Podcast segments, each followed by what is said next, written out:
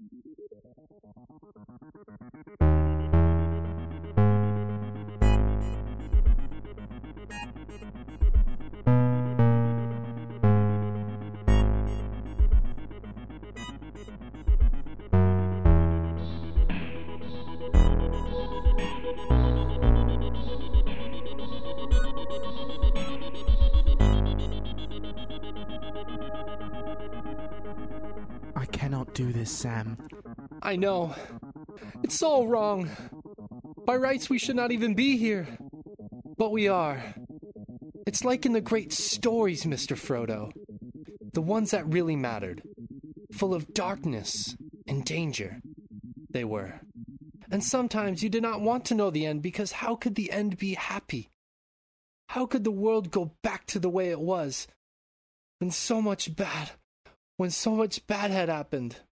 But in the end, it's only a passing thing, this shadow. Even darkness must pass. A new day will come. And when the sun shines, it will shine out the clearer. Those were the stories that stayed with you, that meant something, even if you were too small to understand why. But I think, Mr. Frodo, I do understand. I know now. Folk in those stories had lots of chances of turning back, only they did not. They kept going because they were holding on to something. What are we holding on to, Sam? That there's some good in this world, Mr. Frodo. And it's worth fighting for. Hello, everyone. Welcome to another episode of Chomping After Dark, the podcast where we spoil your favorite games and the occasional movie. We have come together this week to discuss one of the greatest movies in one of the greatest trilogies ever created. The film holds a 95% rating on Rotten Tomatoes, if that's important to you, won multiple Oscars and a Grammy, and made $947.5 million.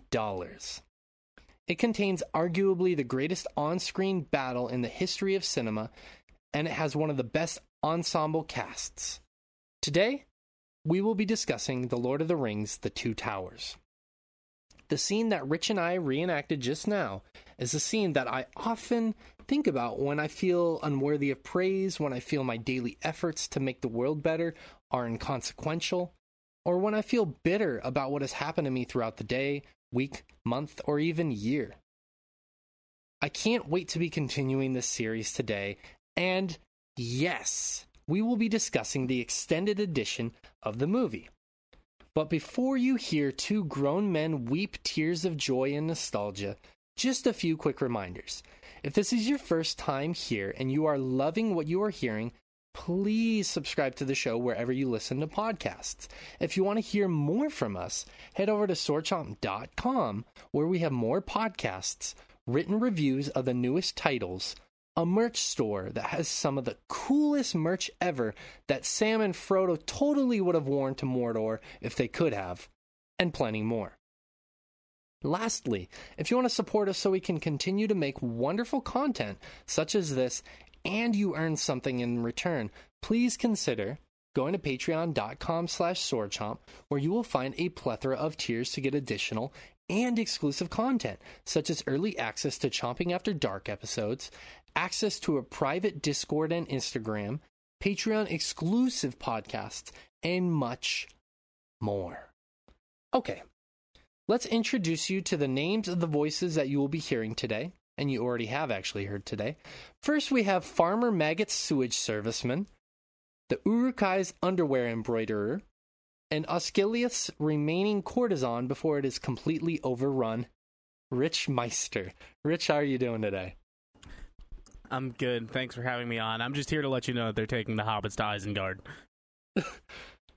Da, da, da, da, da, da, da. Da, da, da, da, da. I, I watched that 10 hour YouTube video. Uh, it's real good. It's real good. It, it's real good, but like it's it comes in waves. You know what I mean? And yeah, that's yeah. I I, I You- set you you, up you for that's what that she on. said joke, and you didn't take it.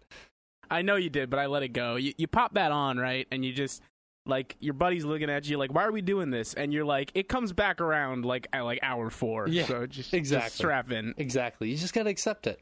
I have a video. Um, took it about ten years ago. My little brother, he was I think three or four at the time. He was dancing to that, and I'm definitely whenever he gets married, I'm definitely gonna bring that up. Um, that's one of those videos that I'm never gonna get rid of, and like I watch it sometimes, it makes me smile. Him dancing to taking the hobbits to Isengard. It's good stuff, man. It's good stuff. But yeah, I'm I'm really Quality excited content. to talk about this movie with you. Obviously, the first one we did was a ton of fun. Um, that episode is going to be dropping here in a can- day or so. Uh, I've been lazy on editing that, Woo. but I'm really excited that we're already back and doing this second one because uh, I've been itching to talk about this movie. I'm s- I'm so excited to talk about the Battle of Helm's Deep because it just there's like I have like notes upon notes upon that like end section of the film because there's so much weird shit and so much production shit that I feel like hasn't been matched since then. I'm just I'm, I'm there's there's key points of this movie I'm very excited to discuss. Yeah, me too, man. Me too. And um yeah, like I didn't really brief you on this going going into the episode, but if there's stuff that I missed that you're like, "Hey, we need to loop back around and discuss it." Please feel free to because like obviously with a 4-hour movie trying to keep this as, as compact as possible, I'm bound to miss some things. And if you're like, "Oh man, you you really needed to focus on this a little bit more." I totally understand. So um and that's kind of like a well, don't worry. I plan to stop you in your in your tracks to talk about the um to get all like Tolkien scholar on you, so we can really talk about like Valinor and what it is. Don't worry, I have notes about that. I, I actually I have some Tolkien scholar stuff too. I actually did That- some uh I'm, I'm some glad. I'm glad we're, we're all on the same page here. yeah, yeah, yeah. Like there was some context needed for this movie, like with the books. Well- that I felt like It, it's the same Uh, like context needed sort of stuff in the first. Oh, I'm sorry. Go ahead. no no no no, go for it. Go for it.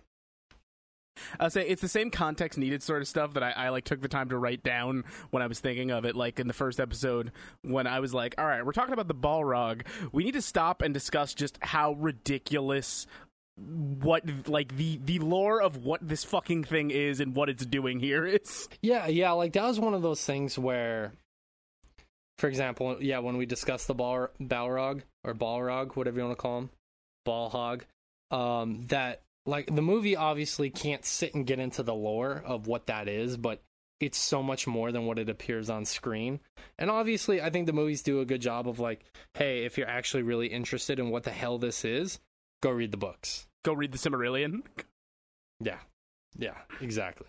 So, Rich, I'm glad you're here. Um, before we get into any more talk, let me introduce myself really quickly. I am Shay Layton, Grima Wormtongue's wingman, Rohan's horse's stable boy, and Gollum's estranged lover. And I'm so happy to be here.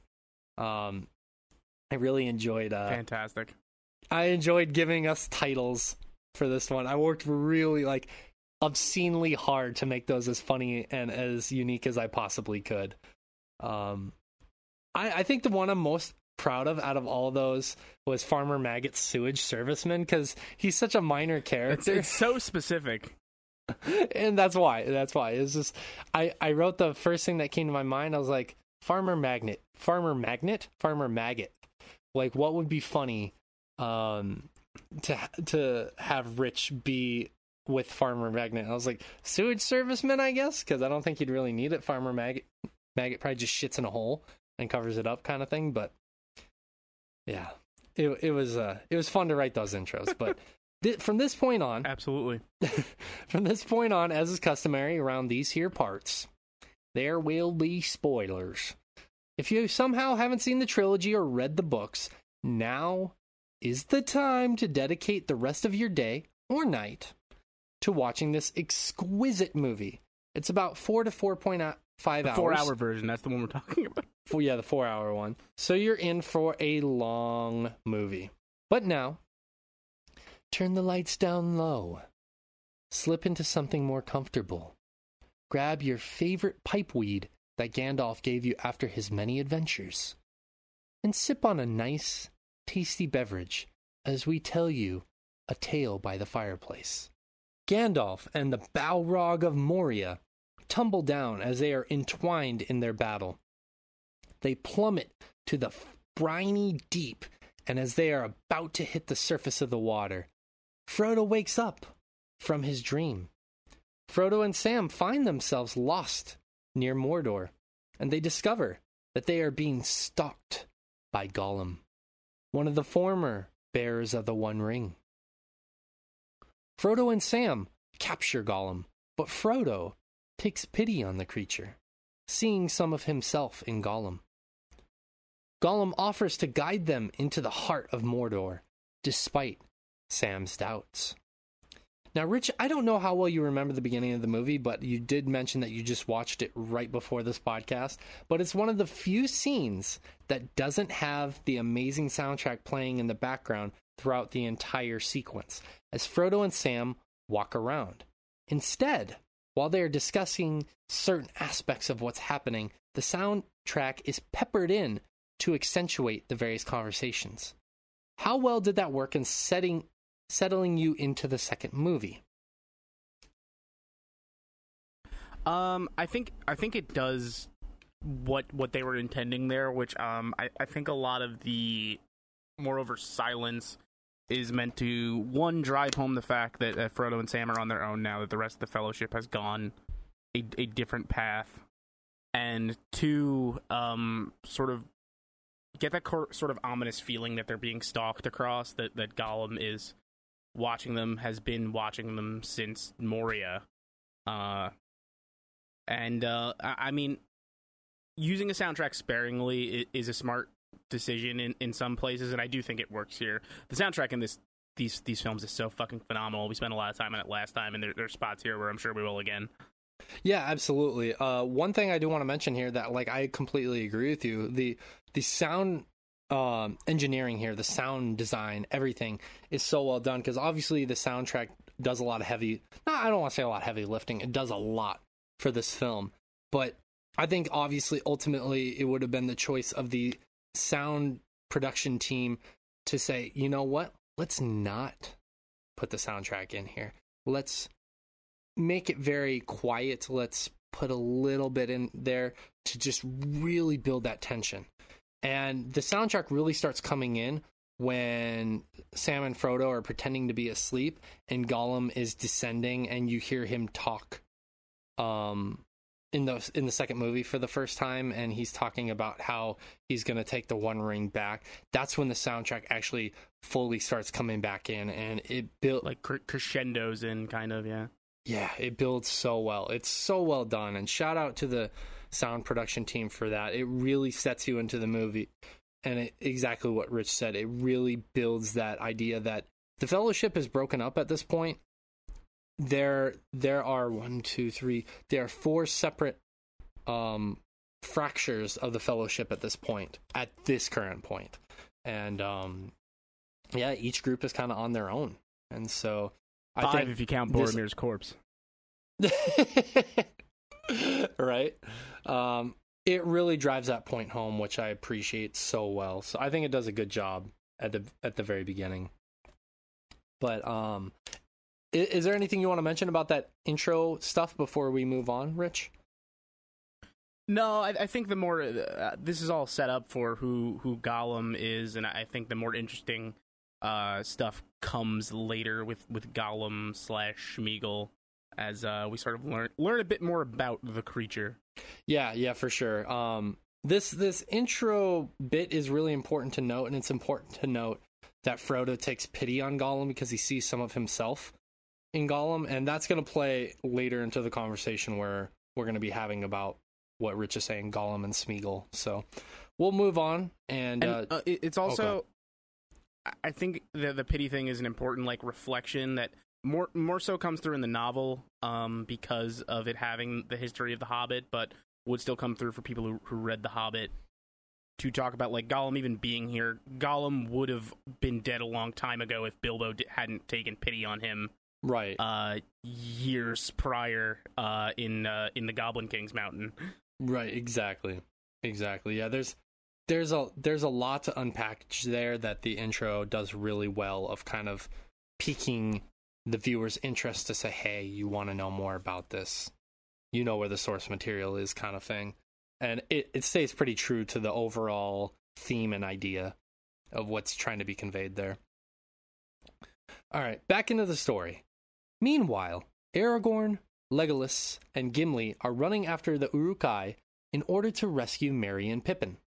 They enter the kingdom of Rohan.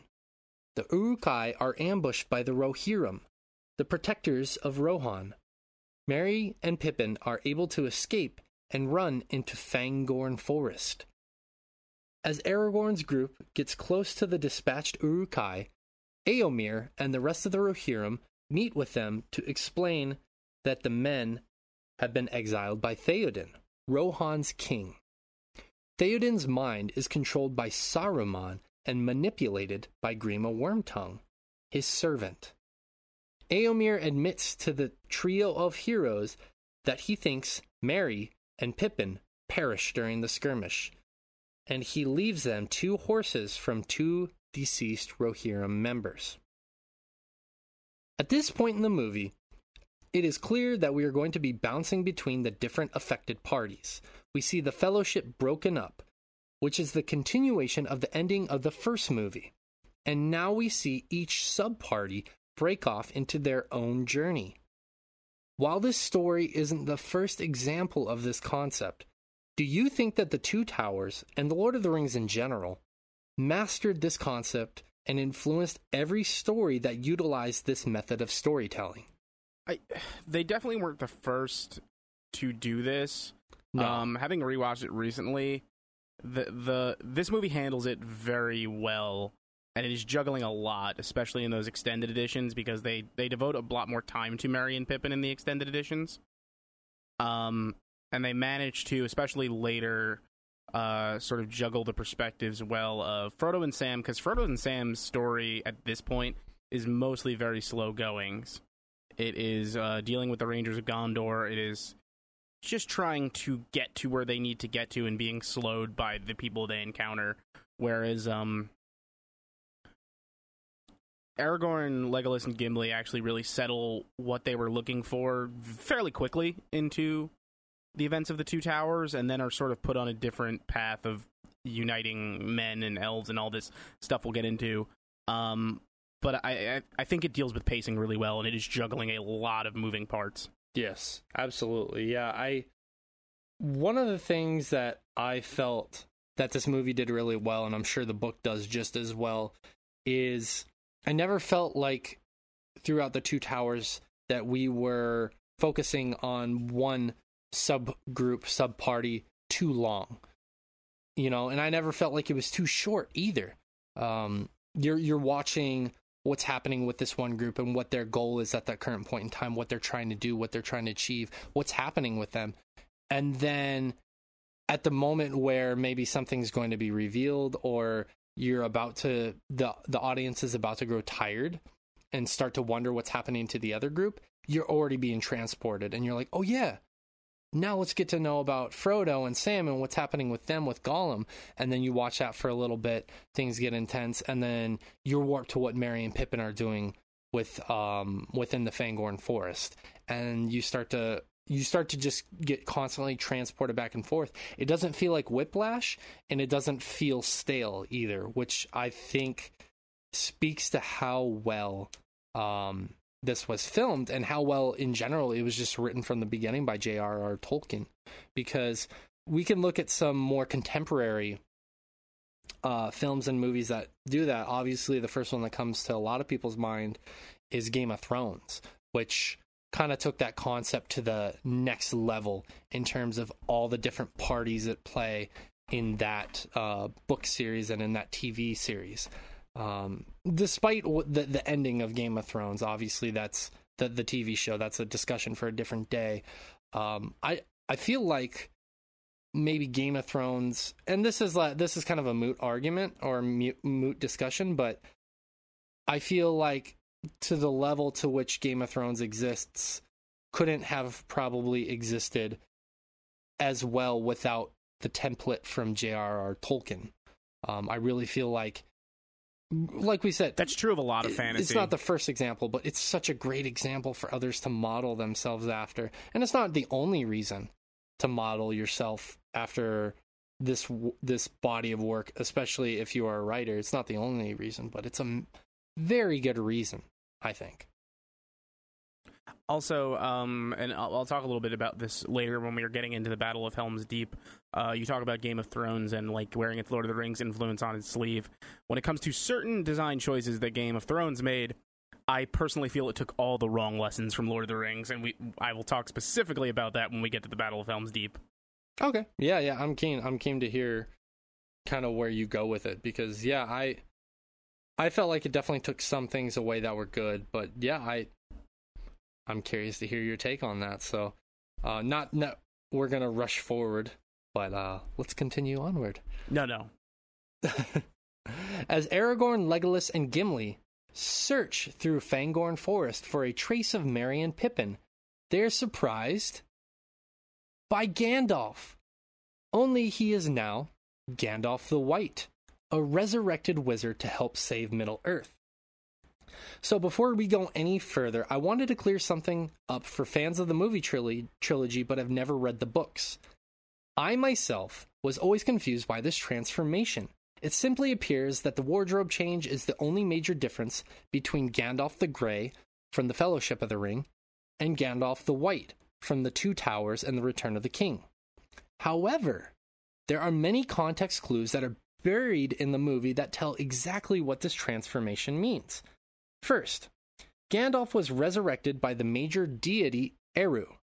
He was given greater powers and wisdom while also retaining his memories from his past life.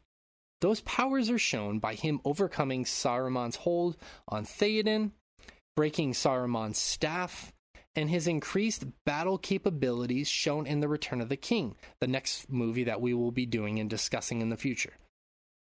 Beyond the powers, Gandalf the White is a more serious wizard, no longer partaking in earthly pleasures like pipeweed and fireworks.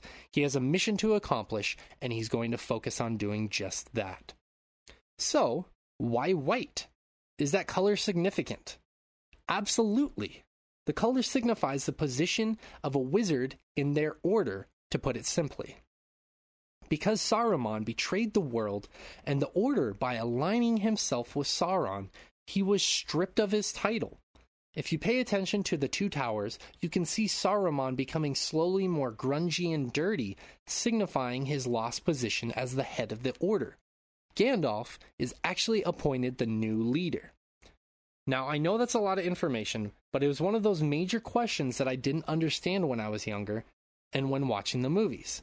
So I hope that helps you if you didn't already know. But now, let's get back to the story. Gandalf leads the three heroes to Edoras, the capital of Rohan, where they successfully free King Theoden from Saruman's mental grasp. Theoden attempts to execute Grima Wormtongue for his actions to allow for Saruman's control, but Aragorn stops him. Theoden learns of his son's death and grieves in a harrowing funeral scene. Gandalf tells Theoden and the people of Edoras of Saruman's planned invasion with his Uruk-hai army. Theoden opts to evacuate to Helm's Deep, a fortress, to protect the remaining citizens of Rohan. So, Rich, we discussed this a little bit in the last episode, but if it isn't clear at this point, everyone in Middle Earth will not walk away unscathed by this war. Even the hobbits, who are notorious for not involving themselves in worldly affairs, will not be unaffected. Now, I know that the concept of war changes everyone is a theme that we have seen time and time again in media, but I think it's fair to say that The Lord of the Rings is one of the greatest examples of this theme.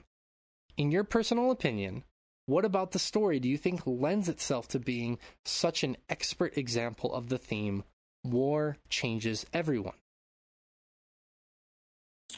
Um, I think why it handles that so well, for one, there are two lead examples in the Two Towers specifically.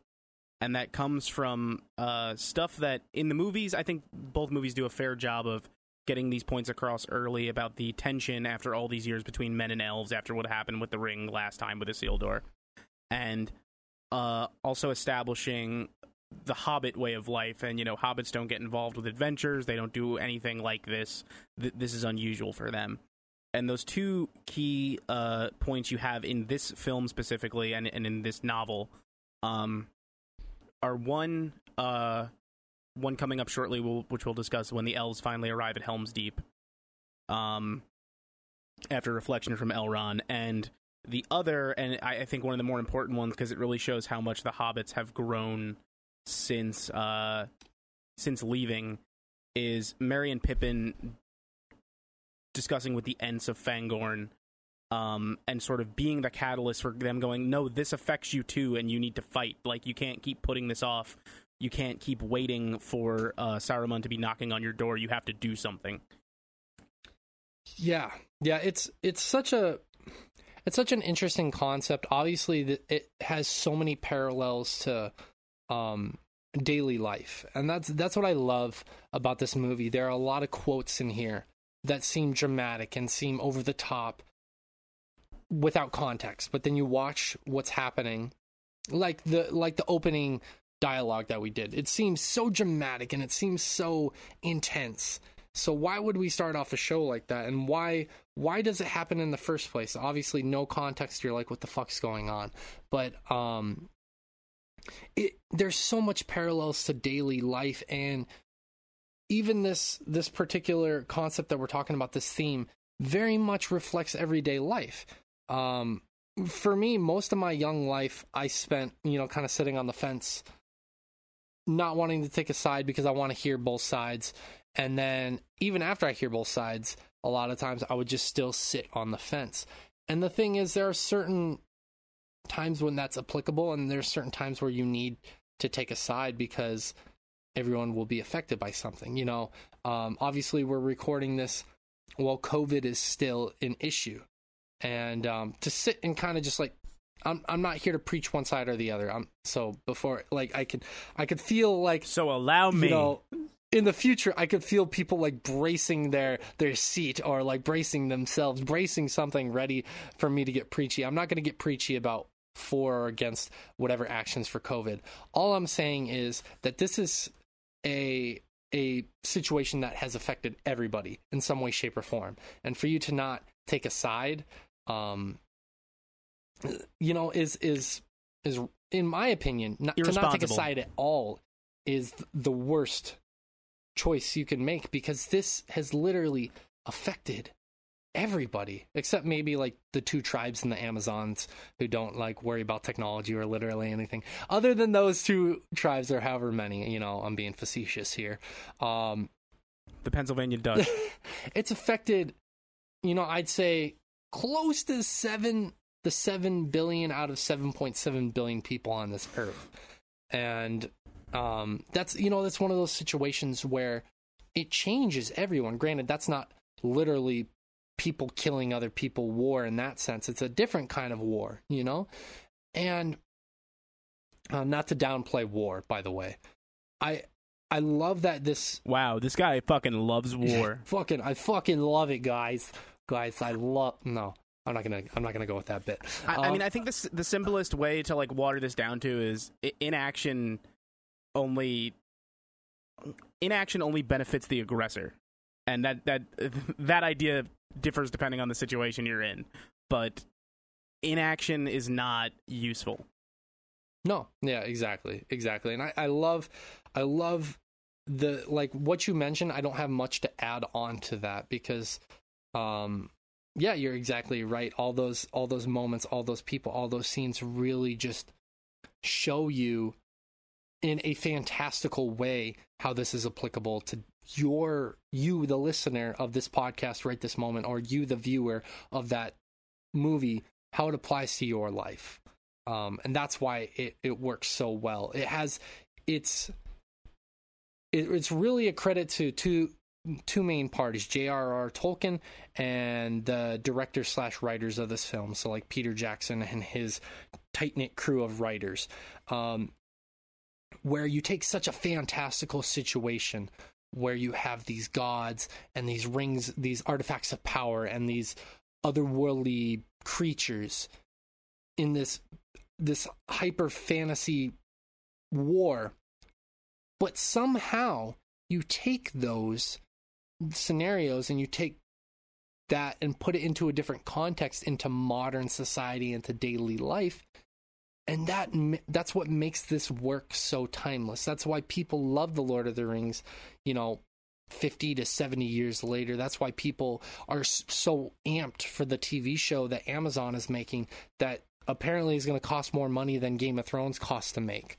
Um, that's why people are also hesitant because how beloved or how beloved this series is uh, there there's so much that this book series does, and um, hopefully you being here, you already know, and we're we're just kind of preaching to the choir here. But anyways, let's, um, let's while we have a moment, let's throw Gandalf under the bus here. Oh, go ahead. Um, Gandalf, let's throw him under the bus real quick. Okay.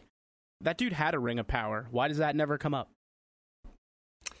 Uh, let's throw a bigger person under the bus if we're going to throw people under the bus. Elrond, why does he do nothing during this war? Uh, he doesn't do nothing. He doesn't. He sends elves to uh to uh Helm's Deep because he starts to hashtag feels bad, man. Well, I mean, technically, it's more of Galadriel, but yes. And well, it's it's after the discussion discussion they, they have yeah. when they are uh, gearing up to depart for Valinor. Yeah. And we're gonna get um, into that a little bit later. The discussion he has with Arwen and uh, but it, yes, uh, uh, again, no, like that that comes with a whole different bag of what's going on and Elrond yeah. having seen the weakness of men and giving up on this a long time ago. yeah. ago. And we're gonna actually get into that a little bit later. So um, don't think we're leaving that Great. on a thread. I can't wait like, to talk about Valinor like Rich. Rich isn't leaving it on a thread on purpose. He's he's saying like he knows it's coming, so he's kind of pre. He's doing a great job of previewing. He's he's giving you a little what we call a breadcrumb in the industry, uh, the industry that I'm go. not a we're part of, but I'm going to pretend I'm a part of. I was like the podcasting industry. yes, that we, we, don't have unified terms. We, the, nobody tells us what to idiots who think they have good opinions. Club. That's the one I'm talking about. That industry. They know where to. They know where to email That's me. True. While Theoden, Aragorn, Legolas, Gimli, and the rest of the Ro- or the rest of the Rohan, the rest of Rohan evacuates the Helm's Deep, Gandalf leaves to find Eomer and the Rohirrim, hoping to enlist them to help restore the kingdom. On the trek to Helm's Deep, Aragorn and Eowyn, Theoden's niece, forge a friendship. However, Eowyn becomes infatuated with Aragorn. While traveling to Helm's Deep, the refugees are ambushed by warg riders sent by Aragorn to stop. By Aragorn? What the fuck did I write here, Rich? What am I, some kind of noob? Back, back yourself up a little bit. Let's rewind. mixing that. up some names, maybe. Let's rewind that. Let's rewind that. While traveling to Helm's Deep, the refugees are ambushed by warg riders sent by Saruman to stop them. During the fight, Aragorn becomes entangled with a warg and plunges off a cliff, presumed to be dead. He awakens sometime later, found by his horse Brego. He slowly makes his way to Helm's Deep, but observes Saruman's army marching to the fortress. So, on a recent watch of this sequence, uh, obviously not minutes before the podcast like you, Rich, shout out to you. Uh, this was one of the few scenes in the to movie. Fair, it was like two hours before that this part happened. Yeah. This was one of the few scenes in the movie that I think hasn't aged well, actually. You can easily tell the green screen effects of Aragorn looking and seeing the army marching up. So, can you talk for a moment? Oh, Chiel, sorry. That being said, it's crazy to oh, no, was... it's crazy to me that the special effects still hold up almost 20 years later, despite the few scenes that it doesn't. Can you talk for a moment about how important the special effects are to immersing the viewer into the story? Uh, I think they're very important, and I think for the most part in this film, uh, I think it is almost at like a Jurassic Park level of almost everything holds up.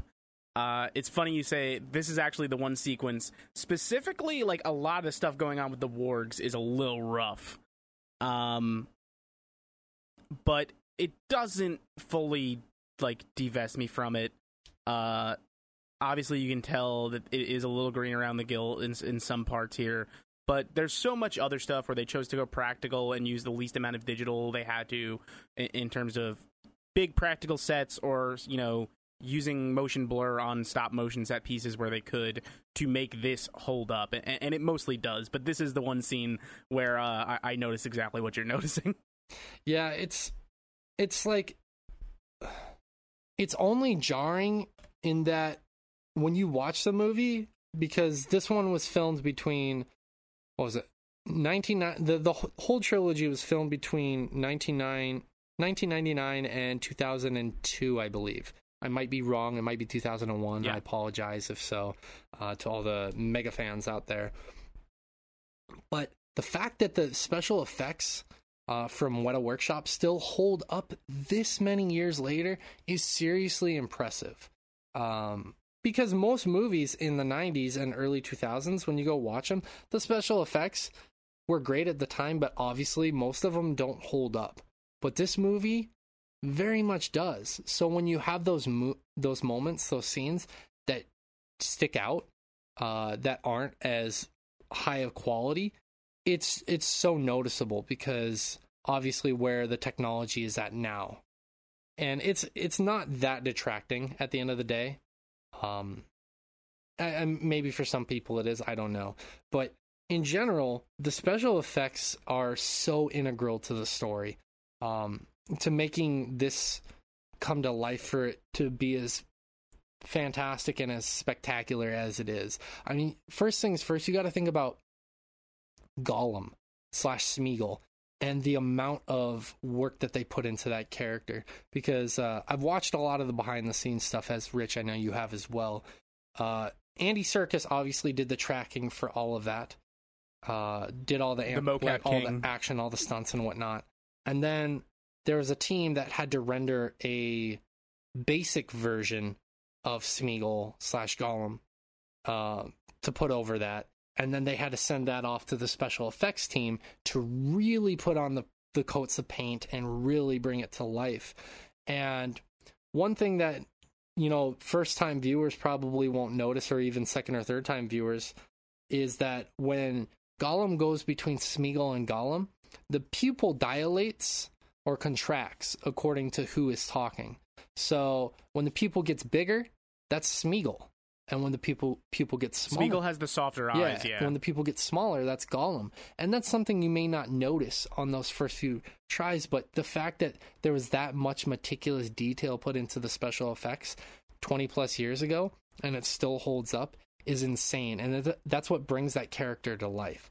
Or you think about um, the spider sequence, which is in the Return of the King, not to get too far ahead, but how incredible that whole sequence looks.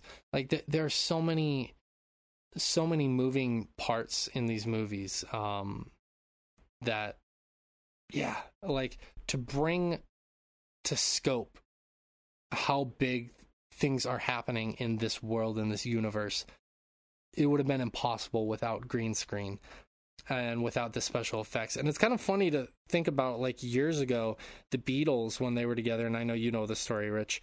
Uh, they wanted to do the Lord of the Rings, and each one of the Beatles was going to be a different character, and it ended up not happening.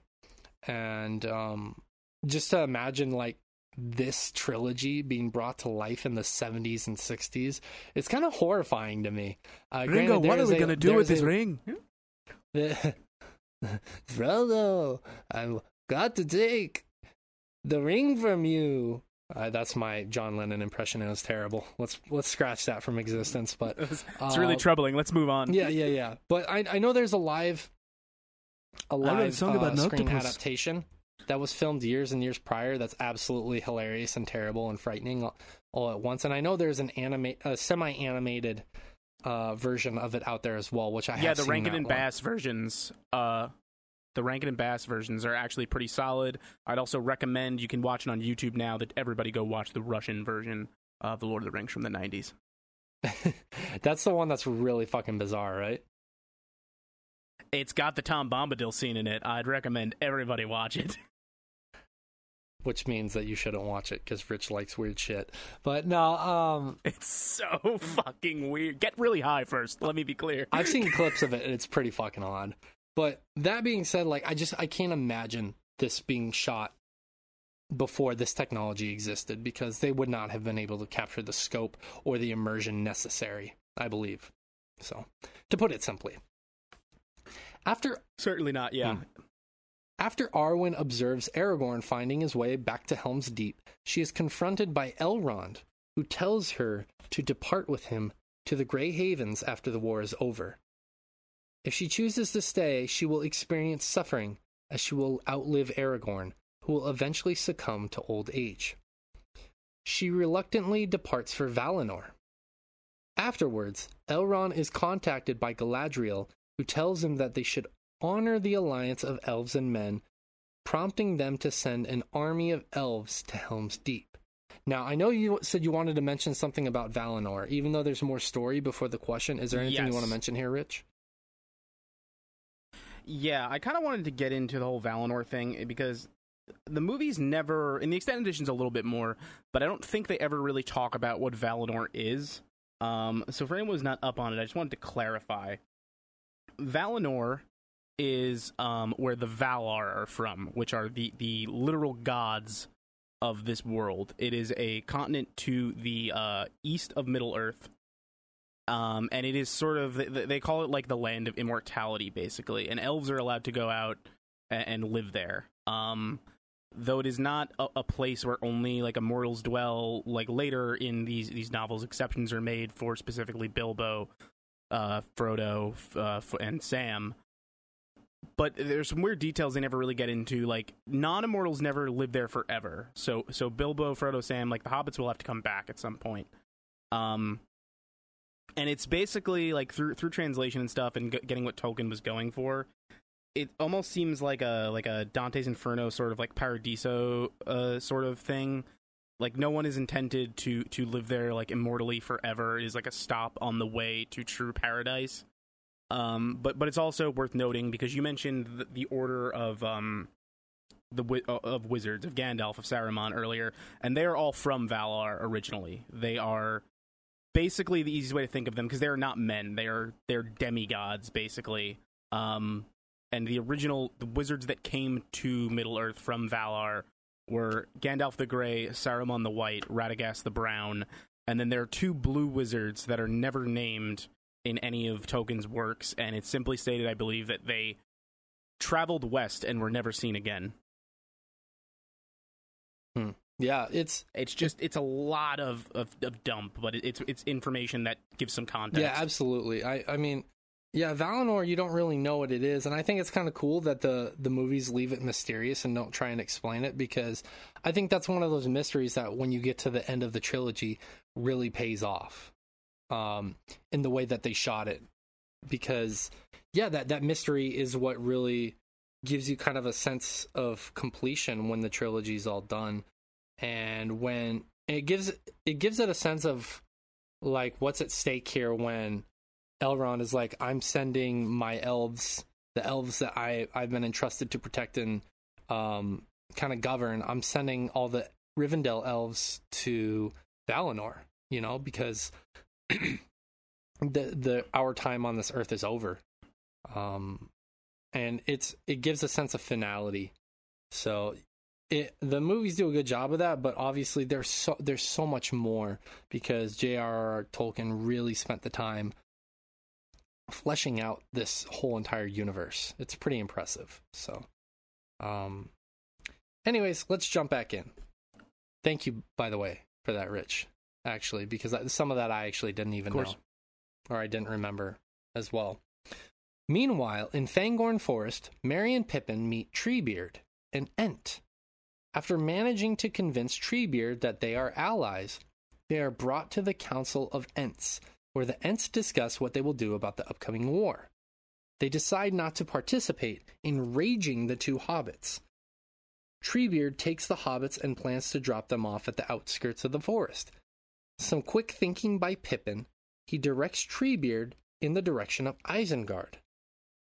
Before they reach Isengard, they come to an area where Saruman ordered his orcs to level parts of the forest. Treebeard is heartbroken. Enraged, he calls for the forest to attack Isengard. They successfully lay siege to Isengard and trap Saruman in his tower. So I love this whole entire story for so many reasons. Besides what we mentioned previously about everyone be affected being being affected by war, we get to see Pippin have a moment where he is useful and not being the cause of problems. Also, the moment is so epic when you see Treebeard marching with the other Ents to war against Saruman. This has to be one of my favorite scenes in the movie. So, Rich, very simple question. What is one of your favorite scenes from this movie? Oh wow! Uh, it doesn't have to be the number one, just one of them, because I have a lot. yeah, I mean, I mean, easily like there's a lot of stuff at Helm's Deep, but I won't harp on that because we're probably going to talk about that section at length. Um, when Sam and Frodo and Smeagol are camping on like the Eastern Highlands, and they see the men from the east, the Easterlings, marching to the Black Gate, and you see the war elephants. Even like that effect still holds up very well, I think. Um, and is a really cool uh, moment of world building because it's when you start really seeing some of the stranger, the, the stranger things that you don't really have much context for, and it's like not necessarily hand waved away, but you start getting answers slowly when Sam like asks what they're seeing, and Smeagol's only recourse is like uh, the Easterlings, like savage men from the east, and they're they're marching on the Black Gate, a couple thousand every day to add to Saruman's army. Yeah, that's such a good scene. I it's hard to pick just one scene, which is why I want to say one of your favorite scenes. Obviously, uh Gandalf's return is an amazing scene. The scene we um reenacted at the very beginning of the show, the scene uh this Ents going to war scene is awesome. I love the even some of the comedy relief scenes like when uh Eowyn makes soup for Aragorn and it's terrible and he's trying to pretend like he enjoys it. I love those little moments w- of character building as well and relationship building. There's so many sequences in The- this movie. There's such a, a genuine reaction, uh, and that again, like you said, the character building that I love. There, there's such a genuine reaction when they're on the wall at Helm's Deep. Um, and Gimli's asking Legolas what's happening on the other side of the wall because he's too small to see over Oh, it. yeah. And he just turns to him. He's like, "Would you like me to describe it to you, or shall I get you a box?" And Gimli just lets out this like hearty laugh that is so genuine. Uh, yeah. Yeah, I I love I think that's what really obviously uh endears people to Legolas and Gimli's relationship is the whole Battle of Helm's Deep where they're keeping score of each other and they're and Gimli is you know kind of having this banter with Legolas, this character who's generally seen as serious. Um and it's cool to see Legolas kind of break that hard exterior. they just become bros. Yeah. Yeah. The two bros, the two unlikely bros. Cuz they're obviously the exactly. uh, the movie does a fairly good job of it, but the books much more do it justice that a relationship between a dwarf and an elf is so incredibly rare. So their friendship is extremely, extremely unique. Um, which is, you know, obviously part of what makes the relationship so endearing as well. Because that kind of relates to everyday life. which also lends itself to everyone's total it also lends to everyone's apprehension like every party that they meet along the road is like they don't understand what they're looking at they're like it's not often we find a man a dwarf and an elf just walking across the plains of rohan together Yeah, yeah. I th- I think if there was one big fault of the Fellowship of the Ring, I feel you know as I've gotten older, it's they don't do a good enough job. The movie doesn't do a good enough job of conveying how you know how unique and how I don't know how monumental. That's the word I was looking for. How you how monumental the Fellowship really is when they set out. Obviously, they do the best job that they can, I think, with the time allotted to say that like elves, dwarves, hobbits, a wizard, uh, and men all coming together for a common purpose is unheard of at this point. It's incredibly unheard of. Besides the Well, the ba- the battle after um, Smog is or Smaug after he is eliminated. The. Battle of the you Five know. Armies, yes. Yes. That I mean that's the only other sequence it- where you see that, but I wish I wish that Council of Elrond sequence did a little bit better of a job of trying to convey that. Like obviously they show that with the arguing as well, but I just think they could have, you know, punctuated it a little bit better. For to make to make it It's even more obvious how these sequences are between Gimli and uh, Legolas. well, it, it's it's less even I think about just the unusualness of it, and it it turns into a sort of kinship. But the real reason so many people volunteer to go at first is because not a single one of these groups of people trust each other. Yeah, Yeah, it's I mean that's so true. That's so true. Um yeah, yeah. It's it's great stuff and it, it, there's so many great scenes in this movie so it really is re- just uh, impossible to pick one. But um a lot of my favorite scenes are obviously the most epic ones because that's how it's supposed to be. You're supposed to you know feel the relief or the satisfaction from those scenes. So all right, Yeah. let's jump back into the story. We still got a, quite a bit of ways to go. Aragorn arrives at Helm's Deep to warn everyone of the coming army of Uruk-hai. He urges them to prepare for battle despite being outnumbered. The Lothlorien elves arrive shortly before the Uruk-hai army. After ranged fighting with bows and arrows, and melee combat with the Uruk-hai successfully lodging ladders onto the sides of Helm's Deep, a suicidal Uruk-hai runs towards the outer wall, running into a cluster of bombs placed in secret by some of the Uruk-hai. Legolas attempts to shoot the Uruk-hai down, but is unsuccessful, blowing a hole into the outer wall. The Uruk-hai breach the wall, killing the elf commander Haldir.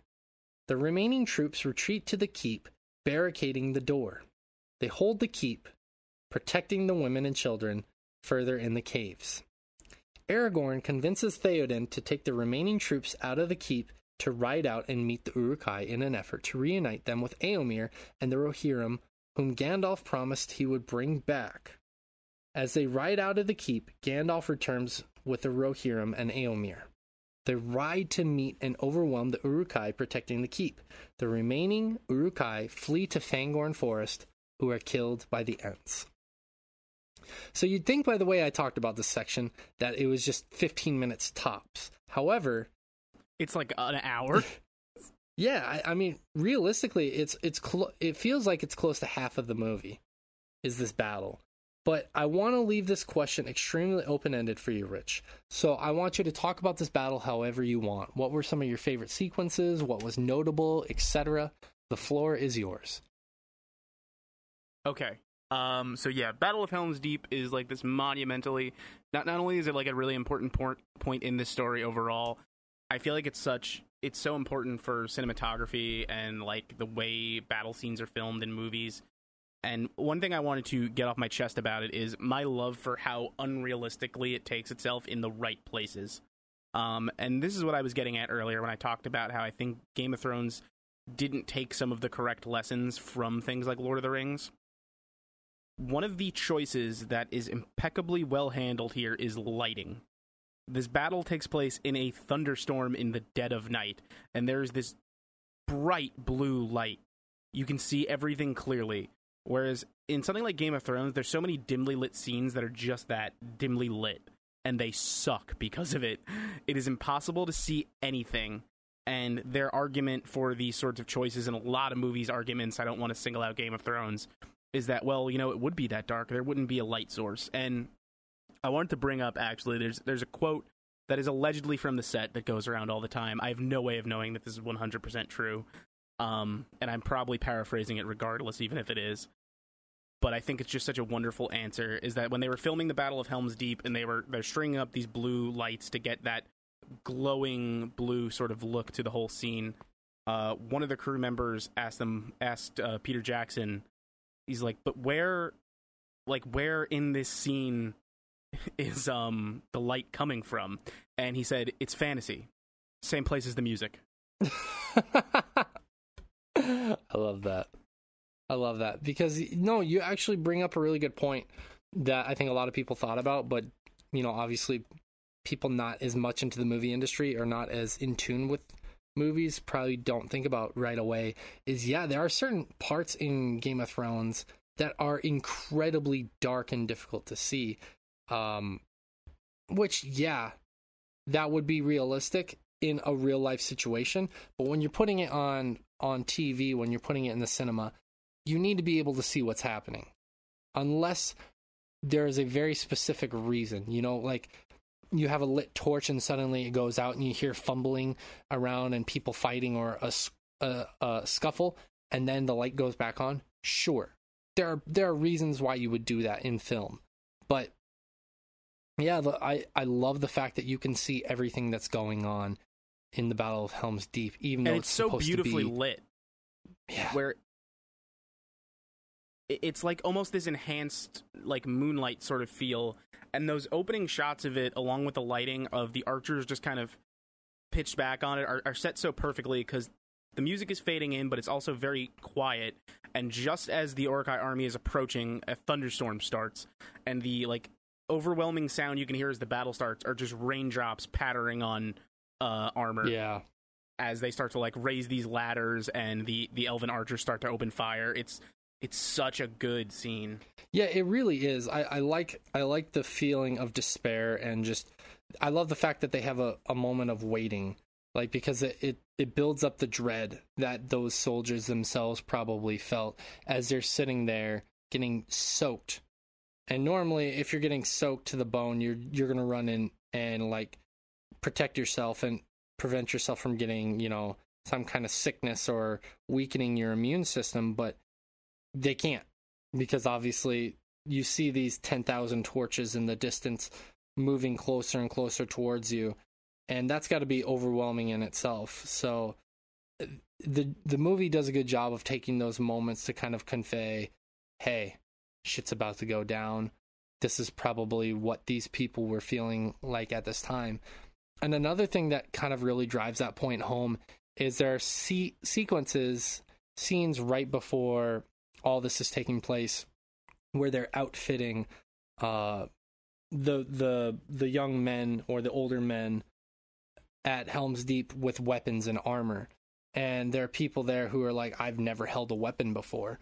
And they're like, you know, I know it's scary and I know it sucks. And I know no, none of us are probably going to survive, but we got to protect the people who are in the caves, you know, the women and children. And like, it's shown by certain sequences in the battle too, where you have very young boys chucking rocks out of makeshift doors to try and damage the Uruk-hai, and you have these really old men. One guy's missing an eye, shooting bow and arrow, throwing spears, dumping oil, like shit like that. It it really conveys like how dire this whole battle is. That you know the Uruk-hai coming in that much of numbers is just insane. And there, there's there's such a small chance for success. I, I love that the movie really got that point across. Obviously, the book I think does a little bit better of a job of that. Um, not that we're trying to slam on the movie at all, because obviously the book has more time to kind of draw those those those points out and really hit those points home but i think the movie still does a phenomenal job uh like in those very sequences of really getting across that disparity or that despair that's happening between the two. Yeah absolutely. I mean between there there's um there's some scenes people talk about this scene a lot actually um, when Legolas and Aragorn are yelling at each other in Elvish in the keep about um, them going to die. Like I, I know there's there's an actual like meme about it where they're like, imagine just being in that room and two guys are just yelling at each other in a foreign language, and then the last thing one of them says is, "Then I will die with them." And you're like, wait, what were they talking about? yeah, that's. I mean, yeah, exactly, exactly, because you're you're all outfitting up and you're all getting ready to go to war, and then all of a sudden somebody says that, and it's one of the leaders of the army, and you're like, oh, I guess we're fucked. oh, sorry, Isn't that guys. guy in charge?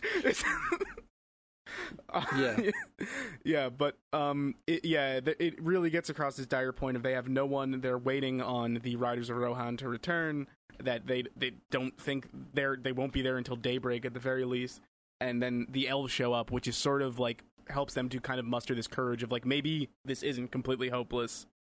Yeah, yeah, and we're gonna be talking about those elves later, actually, because there's an important, important, important distinction. Important. Uh, there's some important, Important? to discuss about that. Um, doesn't quite fit this conversation, but or this question. One thing I've always wondered about though with these these movies is how the fuck did all these Uruk-hai carry all these massive ladders with them? Because they have all these ladders and these like hook shots that hook the ladders in. They have all this shit that they carried with them, and it's like none of it is seen. And it's kind of like the same.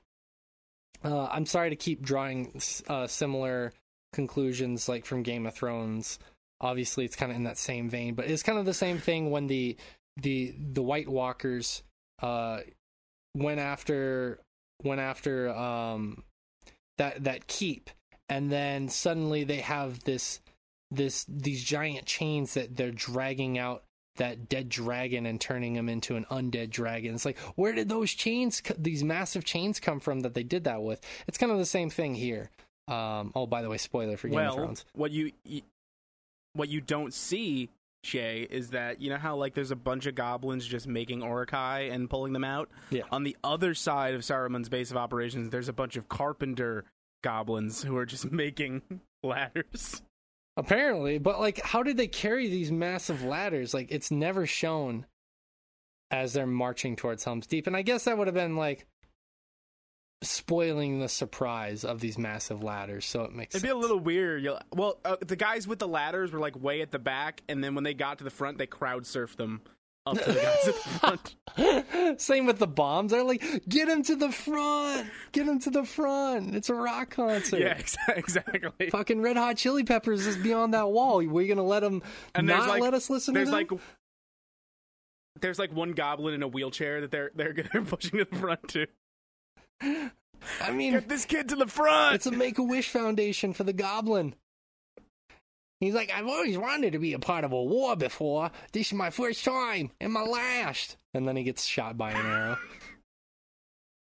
I don't know why he had that accent, but that's the one I'm gonna go with. I love his I love his accent. He's he sounds like my favorite goblin from this movie, which is the uh the guy that keeps reporting back to Saruman. And he goes, "The trees are strong, my lord. Their roots grow deep." Saruman, we ran out of metal for the ladders. What are we gonna do? I don't know, you imbecile. Why is he from Boston? Why is he? From, why is he from Boston? I don't know. like, yo, these these riders from Rohan are hella strong, Saruman. that's what that's what the movie needed is one Bostonian goblin. Listen, Saruman, I really think we should be working on this, but I need to get my tan on, so I'm gonna get the fuck out of here for a few hours. I'll be right back. They should have just put the Wahlberg. They should have just put the Wahlbergs in here. Oh, that would have been horrible. God, that would have been fucking horrible. Could you imagine Mark Wahlberg as a buff Uruk-hai? Ugh. Mark Wahlberg should have just been leading the siege on Osgiliath. Oh man, I I imagine like Wahlberg playing Sam, and uh, Sam, Sam's like, "Look, I know this look, is Frodo, wicked I gotta hard, Mr. protect you, you fucking bastard, but I'm gonna go fuck this bitch first, or something, something like that, or I'm gonna I'm gonna go get some more muscle. I don't know in." if we should. I don't know if we should trust this goblin guy, Mr. Frodo. He seems hella sketchy. I, I want to say things, but I'm gonna get too much into that character and say things I probably shouldn't This say. Faramir So- guy's wicked annoying. You suddenly turn to your Boston guy's al- always Peter Griffin. Why? Why is your Boston guy always Peter Griffin? Because Peter, uh, I, because Peter Griffin, by definition, is an exaggerated uh, man from fucking like uh, eastern uh, eastern United States. Like Rhode Island might as well be Massachusetts. Fair enough. Fair enough. Fair enough. I just I, I like to call it out because every time we do Boston, you slowly descend more and more into Peter Griffin. It slowly slips into it because Yeah. because Peter Griffin is a lazy voice. Yeah, I get that. Easy to imitate. We've heard it so many times, but Well, All I'm not even doing Let's- it intentionally. It's just like it just happens. Eh, no, it's all good. It's all good. I don't judge. But uh, let's let's break from this bit and get back into the actual. let's get back into the actual uh, story that we came here to do. That was my fault. All right. So after the fight, Gandalf warns Theoden, Eomer, and the three Fellowship members to prepare, as Sar- Sauron will assuredly retaliate. While these sequences are taking place, Gollum leads Frodo and Sam through the dead marshes to the Black Gate, which was a particularly horrifying scene as a young teen watching this movie for the first time. Frodo and Sam are captured by Rangers of Gondor, led by Faramir, Boromir's brother. Gollum follows the two hobbits, and Frodo helps Faramir capture Gollum in order to save him from being executed by the Rangers. After torturing Gollum, Faramir learns of the One Ring, choosing to bring the hobbits and Gollum to Gondor, wanting to give the ring to his father Denethor. So, this scene was one of the few times that humanizes Gollum, and it does a really good job of it, I believe. Throughout the trilogy, it is extremely easy to dislike and detest the creature for his eventual terrible actions. However, you see glimpses of Smeagol, a halfling who is controlled and tortured from the moment he glimpsed the One Ring. Between this scene and the famous dialogue that you and I reenacted in the intro, where you see Smeagol sad as he looks on towards the two hobbits, how are how important are those scenes to help convey the complexity of the creature Gollum? I think those scenes in particular are maybe less important than his entire arc through this film because the two towers specifically sees the rise and the fall of Smeagol. It sees the moment where Gollum truly is is gone in a sense where um the, the personality of Smeagol wins out and he decides that Frodo does want what's best for him and he's going to help him get the ring to Mordor and that again it shows Frodo's pity on him that Frodo thinks maybe he can save him. Um that like he he sees him as pathetic and he sees him as lost but he thinks like maybe he doesn't have to like I don't have to kill him. Maybe I can save him and he can be okay whatever that means at, the, at this point in his like terrible fucking existence. Um, Yeah. but after everything that sort of go down with the Rangers, by, by the end of this film, we see him full circle come all the way back around to. I have to look out for myself, and I can only trust myself, and the ring is what he is fixated on. Yeah, I I think that's so important to note is that Frodo by doing this journey, he obviously he's he initially volunteers to do it because he you know, he is persuaded by Gandalf to do this for the good of hum for not just humanity, but for the good of all the good the good folk, the good people of Middle Earth. But then it starts to relate to him more and more. He sees the toll it's taken on Bilbo as he sees Bilbo in Rivendell, and uh, Bilbo has kind of started to lose his mind a little bit. He sees that in Bilbo. He sees that um, when he sees what it does to Boromir, what it does to Galadriel, and this is all in the Fellowship of the Ring. Um, he sees what it does to even Gandalf in the Fellowship of the Ring, a a being of such power. Um, and then he meets Gollum finally, Smeagol, this this creature that he's been told about uh, throughout the Fellowship's initial travels, and instead of hating the creature because he's heard Bilbo's and Gandalf's stories for years, he has pity and he feels remorse or uh, not remorse. He feels sorrow for this creature because he sees what this ring has done at its most primal core element and what it's capable of doing.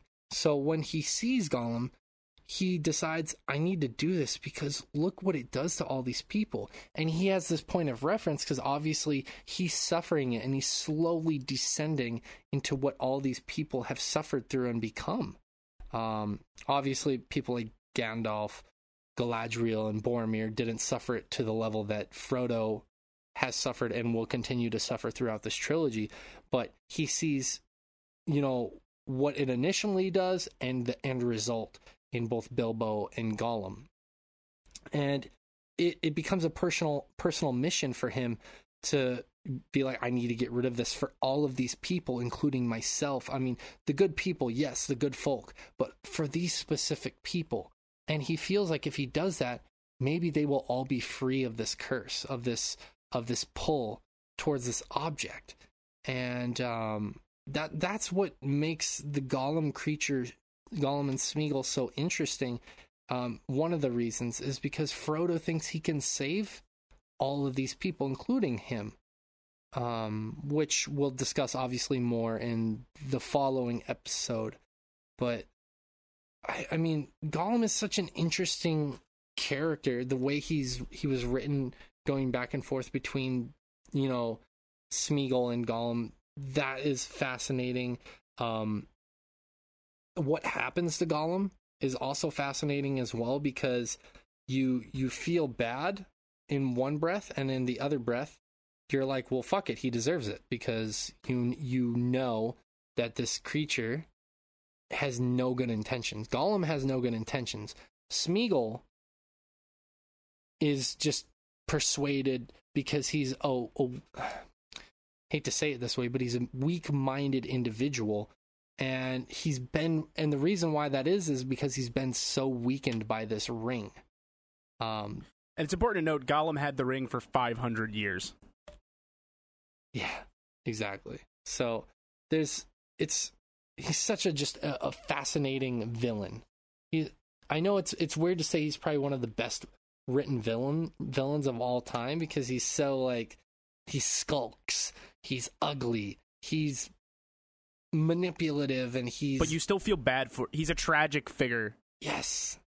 Yes. Exactly. Because he's so tragic, that you you have pity for him yet you hate him and and and a lot of that is projected on on Frodo's clear feeling of like if I can't do this like this is the the wrong road this is what I could become right exactly it, it's it was such an interesting choice by J.R.R. Tolkien to show like the the extreme of what will happen if Frodo is not successful in his mission.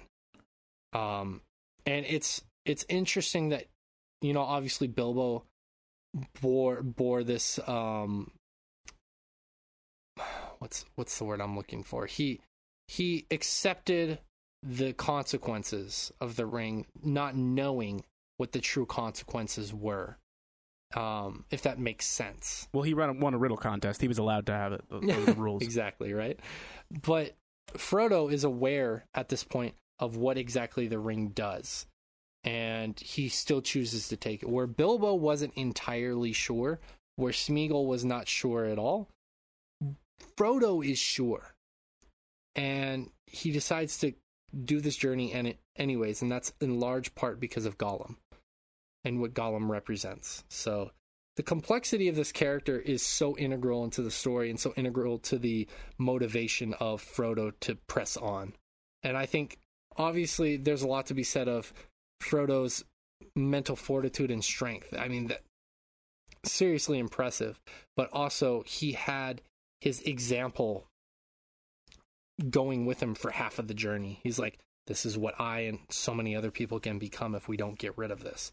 And um, uh, yeah, Gollum just plays an integral part. So I wanted to give him his his dues there. So um we're gonna do the mad dash to the end on the, on the story. We have a bunch of questions afterwards, and I know I've condensed the movie down tremendously. Uh, the book was condensed into the movie, and I'm we are condensing the movie even further. But uh, obviously, that's why you should go watch. But anyways, mash, mad dash, let's go. Passing through the sieged city of Osgiliath on the way to Minas Tirith, Sam and Frodo try to warn Faramir of the true nature of the ring and telling him how the ring drove his brother mad. The city is suddenly sieged by the Nazgul, and one almost captures Frodo.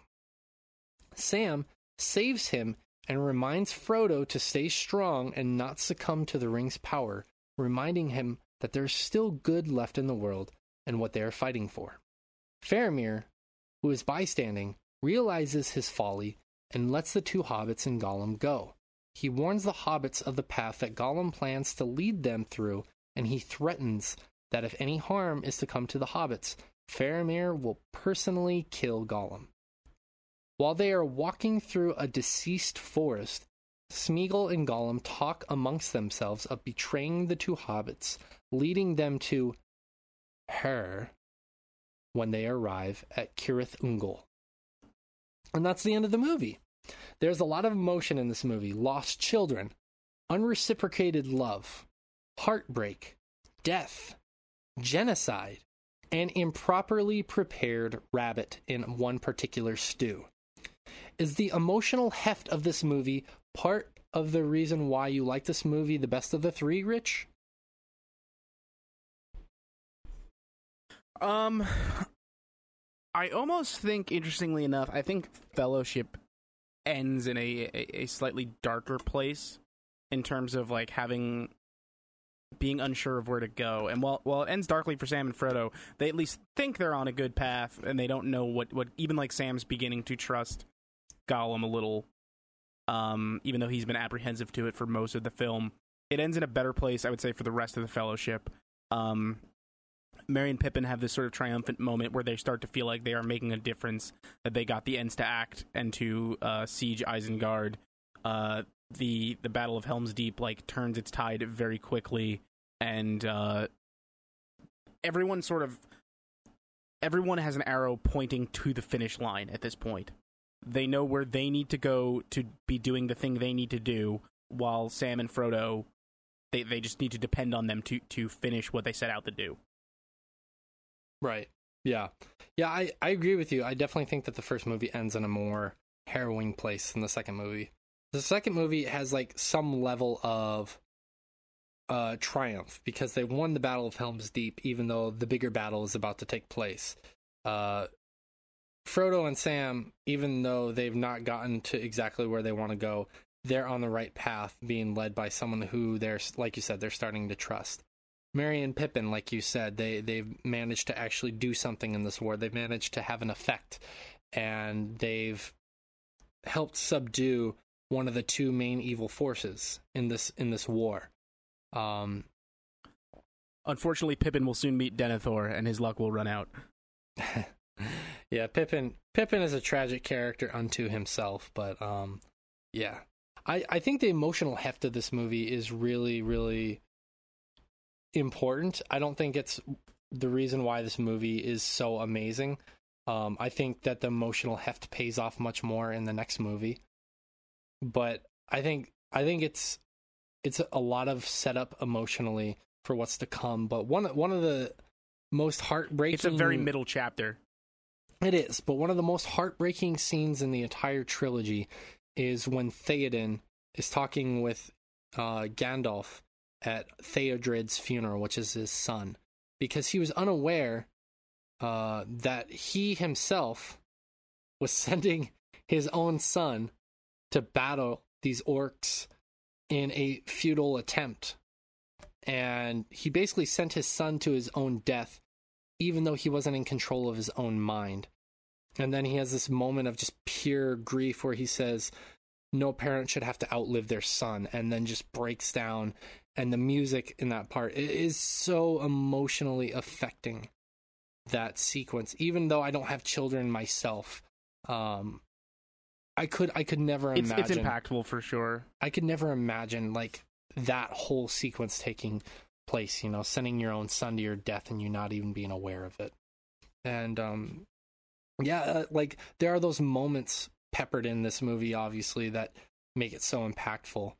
And it really endears you to Theoden and Eowyn and Eomer, and that, like I said, that pays off a lot more in the upcoming movie when certain things happen, which we don't want to spoil quite yet. We'll get into the spoilers of that movie in the next episode, but If I yeah, B- before you uh, m- move on from there, I actually had pulled earlier. I had bookmarked this because you mentioned uh, Theoden's line about his about burying uh, Theodreds, and I did actually want to read that exchange between him and Gandalf. This is the actual Tolkien version, which I, again I still think is like quite a, an interesting conversation. Um, where's Theoden to Gandalf, and he says, "Alas, that these evil days should be mine. The young perish and the old linger. That I should live to see the last days of my house." And Gandalf replies, "Theodred's death was not of your making." To which Theoden simply replies, "No parent should have to bury their child." yeah, Yeah.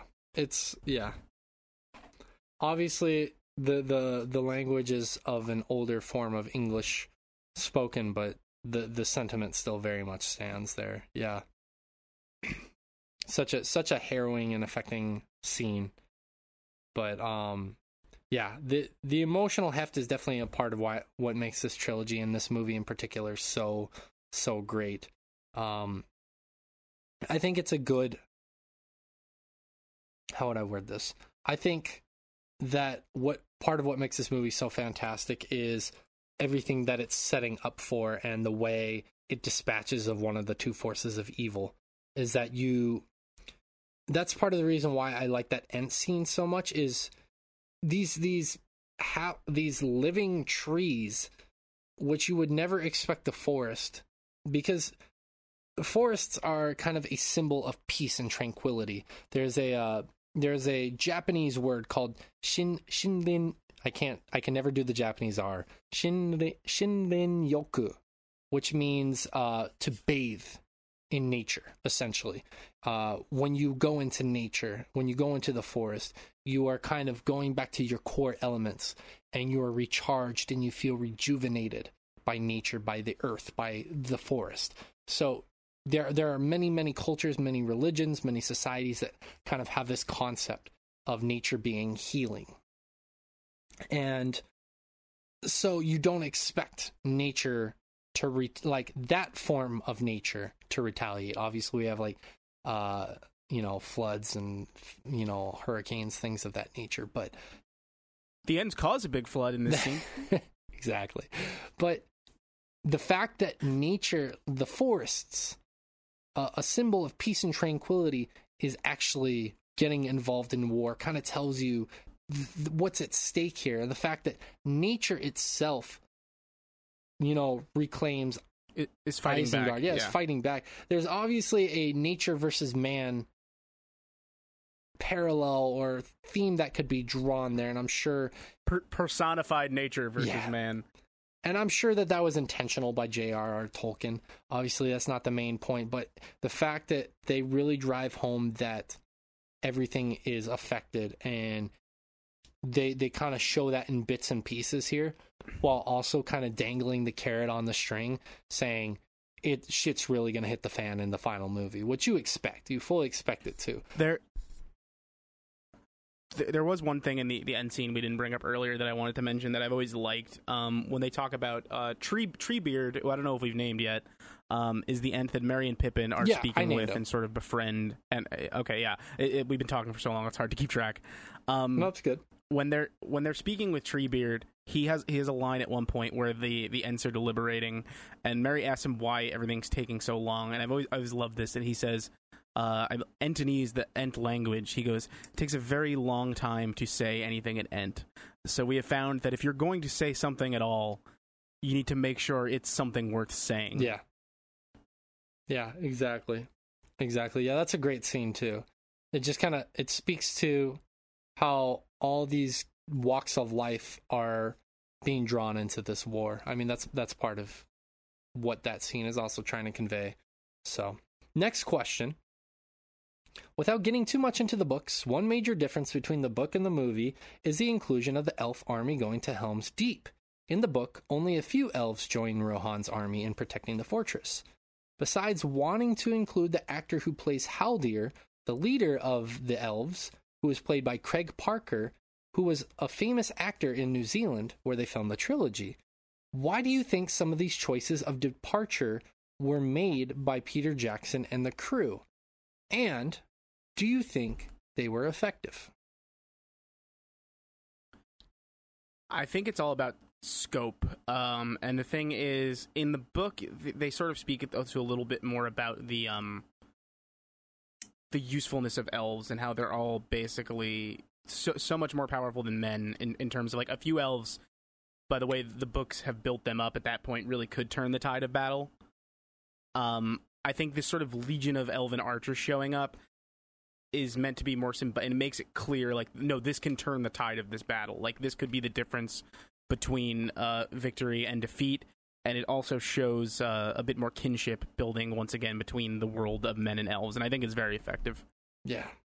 Yeah, I think that like without being able to expand upon things so much as the book does, that they need to get across like the overall emotional elements of what the book was trying to do without getting like lost in the weeds so to speak if that makes sense so how could they have accomplished that I also don't think.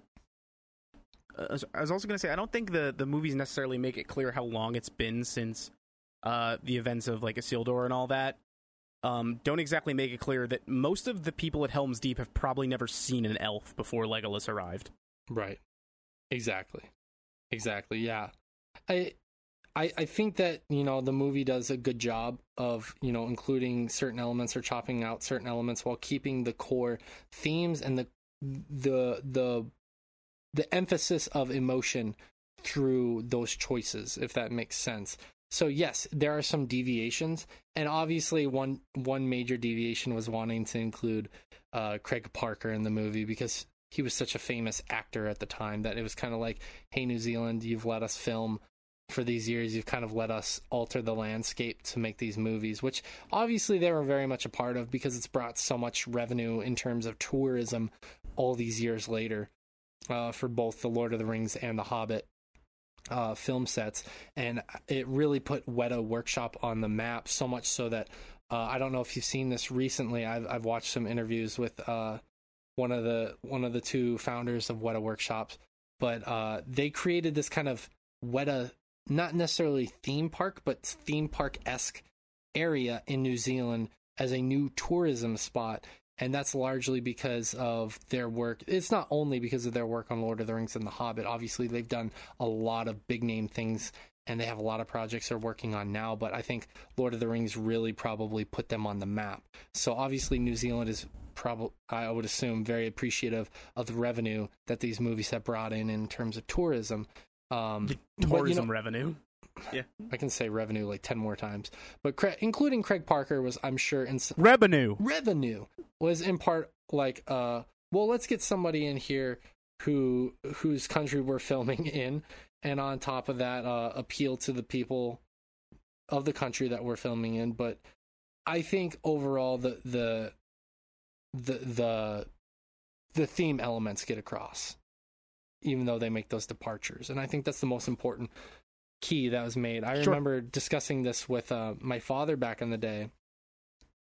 And he's like i didn't really like the the inclusion of haldir because he's not he's not in the books. I'm like yeah but i mean it, you know it gets that, that emotional heft across. And you know like there there are people who are obviously so much into the source material that and this this goes along with anything that they are unaccepting of departures from that. I mean, we've seen Rich, you and I've seen that with the Final Fantasy VII original and the remake. How up in arms people get about that. You know, um, I myself got up in arms about the Dementors from the Final Fantasy VII remake, but this is not about video games. Point being is that a lot of people get angry when it's major departures from source material sometimes, and I say if the the I tr- core I try not to. I ideas, tend to themes, like and it. emotion gets across, and it's not a drastic. It doesn't drastically affect the story in a in a negative way. Be open to it, you know. I mean, it works, and it, it worked in these. I'll give you this. I think. I- I've given given you this hot take before. I don't really care for these movies much, but I think the best parts of the Hobbit films are the parts they made up entirely. I I refuse to watch after the like the first one wasn't bad, but I was like a 300 page book. They're dragging it out this fucking long. Where the Lord of the Rings, they really all had to of them, though? compact things. The Hobbit, they really were really dragging certain things out. And one of the things that I didn't like original. Oh, this isn't the Hobbit. And you know what? I'm going to stop on that tangent. I'm going to stop on that tangent. We're focusing on. we'll Lord do one. Rings. We'll do the it there. Hobbit. Don't worry. Yeah, we could probably do the Hobbit. I'll suffer through those movies someday. Perfect. Um, so we can do another trio of podcasts on that podcast episodes. But all right, two more questions, Rich. What impact do you think this movie Sure. has had on other period movies that have intense battle sequences within them? Um, it's definitely had plenty in terms of like scale and feel and music use, and I think Game of Thrones are the easiest examples. Um, like the Battle of the Bastards and things like that were clearly taking influence from events like the Battle of Helm's Deep, even though I don't think they took some of the better parts uh, when when doing that sort of stuff.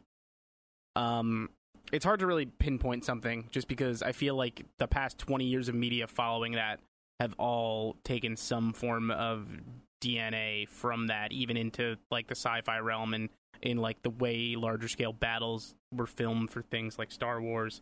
But I don't think any of it uh, quite hits the same mark for me. It doesn't feel as uh, everlasting. Yeah. And it's hard to say like what exactly influenced what and affected what to some degree because I think I could say in theory, yeah, this this influenced a lot of battle movies to come after it. But of course, you had movies like uh, Braveheart, which had some insane, intense battle sequences that were not seen to that degree on film up until that movie. Um, mm-hmm. Even now, like you go watch that movie, and some of those battle sequences are still impressive this many years later. Um, Braveheart's one of my favorite films of all time. Uh, and the battle sequences in that movie are s- still impress me all these years later, all these years after seeing that film as many times as I have. So, Lord of the Rings came after that, and you could say, oh, it influenced things like Kingdom of Heaven, which also had Orlando Bloom. It influenced movies like Troy. Um, it influenced a lot of movies to have Orlando Bloom in them. exactly. Uh, you could say that and it's like well yeah lord of the rings probably had some level of influence. So did braveheart probably and other movies that came before it. Um, you could probably even say like a movie like the warriors the movie that came out in 1979 with their battle sequences probably had some influence on the movies that were that i'm naming right now. But i definitely think that this movie had to have had some major influences on just how large uh, scale battles can be done and the CGI that could be used and how it could be used because they it's insane like watching some of that behind the scenes stuff and you can actually watch a lot of it on YouTube. Uh, some people have uploaded it onto YouTube and they go into very precise detail about how they would animate these battle sequences and which you can you can probably tell now because the the CGI is starting to date just a little bit, not a lot, just a little bit, but in certain sequences you can see that there are like actual actors and actresses reenacting various scenes and then there are CGI characters. And one really big example of that when I watched the documentary stuff was um in the Return of the King when they're fighting the giant elves and they're the the horse is running towards the elf and the elf is moving towards the camera. Some of those actors are real and some of them are cgi as the elf sweeps its massive tusks to the side knocking out a bunch of those horses with people on them. And how they had to film that is insane. So um the the, the point being i, I kind of got long-winded there is basically yes i think this movie um had a massive massive influence on a lot of a lot of movies and how they do battle scenes no matter how small or how massive that influence actually was uh, remains to be seen. But yeah this movie is obviously uh, how, how do i it's so influential in the film industry i believe. So. Absolutely. Yeah. absolutely. Yeah. Okay the last question, Rich, it's a very, very difficult question. Um, I, I, don't expect you to have a full answer for this. Um, and it's pretty, and it's customary. If you've listened to these episodes before, you know that this question always comes up. This is kind of our quote unquote rating system that we have for uh, the Chomping After Dark episodes. But uh, Rich, Godspeed to you. I hope you can do it. Do you recommend this movie?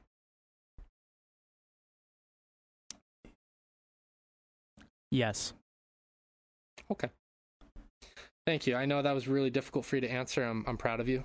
Um, it was it was a tough one. Um, yeah, I, I don't think it really serves us to expand upon uh, why we recommend it in any big way until we we talk about the trilogy as the whole as an end. But yeah, this is this is uh, this is one of my favorite ones to go back to. Uh, it has so many great moments. The Battle of Helm's Deep is one of my like I would just rewatch the Battle of Helm's Deep on YouTube sometimes. It's good, dude. It's so good. Um, and I myself also obviously recommend this film. We've sat here for an hour and a half talking about it and talking about how much we love it. I feel like there there's so many different things we could break down in minute detail, but that's probably not as fun um, as listening to just kind of this like For general sure. overall kind of stuff. And if anybody ever has anything that they want to bring up, like any minor discrepancies that we may have made during this episode, anything that you kind of want to discuss in greater detail, any kind of information that you want to illuminate us on, edify us on, feel free to DM us. Uh, we're both on Instagram and Twitter. Um, you should be able to find us pretty easily. And um, actually, you know what? Let's just give out our handles. Rich, what are your handles on Instagram on, and Twitter in case people want to I am uh, reach out to you? The Richmeister Z- the Richmeister Zero on on all things on the Instagrams on the Twitters. There you go. I'm inconsistent. Uh, I'm Professor Layton with two N's on Instagram because the Professor Layton with one N was taken by some stupid ass game that uh, nobody seems to know or play. heard of that. I don't think that'll be successful. Yeah, I don't either. And then, um, of course, you can reach me on Twitter at Shay Butta, which is very old, and I need to change need to change that. But um, Gross sounding. yeah, yeah, yeah, yeah. It's it's it's a holdover from many, many, many years ago. So I need to change Like that. to hold you over. Um, anyways, uh, you can add us there if you want to talk to us directly about stuff that we mentioned during this episode, or if you want to, you know, just direct it at us in general. Um, swordchomp at gmail.com will do it as well. We will check your emails.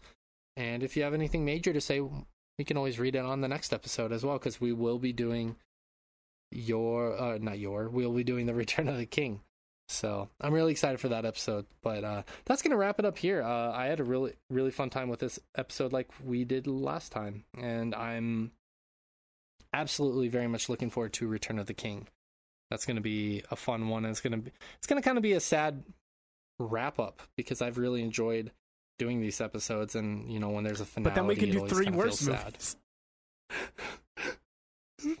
I don't want it to end, Rich. It has to for content. whatever. We could just do like a 24 hour The love podcast con- where we just talk about these movies and never stop. Just all, really, a really. Uh, we'll do um when the Amazon uh, TV series starts. We'll do uh, a podcast for every episode. That'd be cool. That'd be cool. I'd be down. It depends on how they release it. That's a it'll be, whole like, separate episode podcast. Though. Like that's gonna that's gonna have its own art. That's gonna have its own artwork. Everything. Yeah, I don't know if they're gonna like season dump like most outlets do nowadays, or they'll do it episode by episode. So Amazon tends to do its stuff episode by episode. okay, well then that's what we'll do. That's what we'll have to do, we, and we can always do like mini hitters of that too, because like these episo- episodes are like an hour, an hour and a half long, but like those episodes we can make it like a quick twenty minute hitter. You know. Forty five minutes minimum. Fine. Fine. But anyways, uh thank you so much for being here, Rich. Uh thank you to you the to you the listeners. Um again, if you want to check out more content from us, check out ways you can support us, head over to swordchomp.com. I'm not gonna run through that whole rigmarole again.